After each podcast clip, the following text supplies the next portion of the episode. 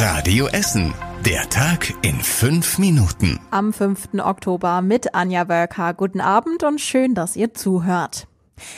Jetzt ist es auch in Essen soweit. Die kritische Corona-Marke wurde überschritten. Dabei geht es um den sogenannten Inzidenzwert.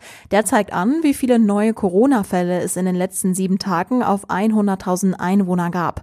Ab einem Wert von 35 muss es wieder stärkere Maßnahmen gegen das Virus geben. Heute Vormittag mit Stand 11 Uhr lag der Wert bei 39,4 in Essen.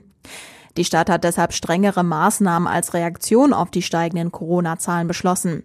Ab Montag tritt bei uns eine neue Verordnung in Kraft. Bei öffentlichen Partys dürfen nur noch 50 Menschen dabei sein. Und es gibt noch eine Regel, hat uns Sozialdezernent Peter Renzel im Radio Essen Interview erzählt. Wir sagen, ab Montag müssen die Bürgerinnen und Bürger, wenn sie eine private Feier, Veranstaltung, wie auch immer planen, ab 25 Personen, die beim Ordnungsamt anmelden. Und in dieser Anmeldung muss auch drin sein, wer ist verantwortlicher Ansprechpartner Ansprechpartner und sichergestellt sein, dass es eine Kontaktliste gibt. Das wird also neu sein ab Montag, den 12. Oktober. Das komplette Interview mit allen Maßnahmen findet ihr in unserem Nachrichtenartikel auf radioessen.de. Am Donnerstag gibt es gleich zwei Warnstreiks bei uns in Essen. Zunächst geht der Streik im ÖPNV in die nächste Runde. Letzte Woche Dienstag standen schon alle Busse, Straßen und U-Bahn in unserer Stadt still. Jetzt ruft Verdi zu einem erneuten Warnstreik in ganz NRW auf. Laut Hoherbahn wird bis zum Betriebsende nichts in Essen fahren. Auch städteübergreifende Linien sind betroffen, weil auch in unseren Nachbarstädten gestreikt wird. Die Alternative für euch sind die Züge der Deutschen Bahn. Die Regional- und S-Bahn fahren innerstädtisch die Bahnhöfe an.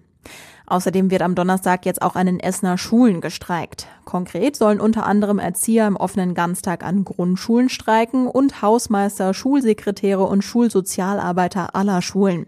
Lehrer streiken nicht, sie fallen nämlich nicht unter den Tarifvertrag, der aktuell ausgehandelt werden soll. Laut Verdi muss trotzdem damit gerechnet werden, dass es zu Schulschließungen kommen wird. Am Donnerstagvormittag soll es außerdem eine Kundgebung in der Innenstadt geben. Jeden Tag Stau auf der Gladbecker Straße stadteinwärts. Damit soll jetzt Schluss sein. Die Gladbecker Straße ist ab sofort wieder in beiden Richtungen frei. In den letzten Wochen hat es da immer wieder lange Staus gegeben, nachdem es stadteinwärts einen Wasserrohrbruch gegeben hatte. Den mussten die Stadtwerke reparieren. Die Arbeiten haben sich allerdings länger hingezogen. Laut den Stadtwerken haben die Bauarbeiter während der Reparatur noch mehr Schäden bei den Gas- und Wasserleitungen gefunden. Außerdem wurden in dem Zuge alte Leitungen stillgelegt. Gegenüber Radio Essen sagte ein Stadtwerkesprecher jetzt, dass Autofahrer seit heute Vormittag wieder über die Gladbecker Straße fahren können. Die Baustelle wurde beendet.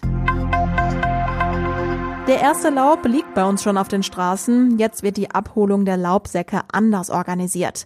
Neu ist, die Entsorgungsbetriebe nehmen sie jetzt die ganze Woche über mit. Dafür sollen sie gut sichtbar an den Straßenrand gestellt werden. In der Vergangenheit gab es bestimmte Termine für die Abholung der Säcke.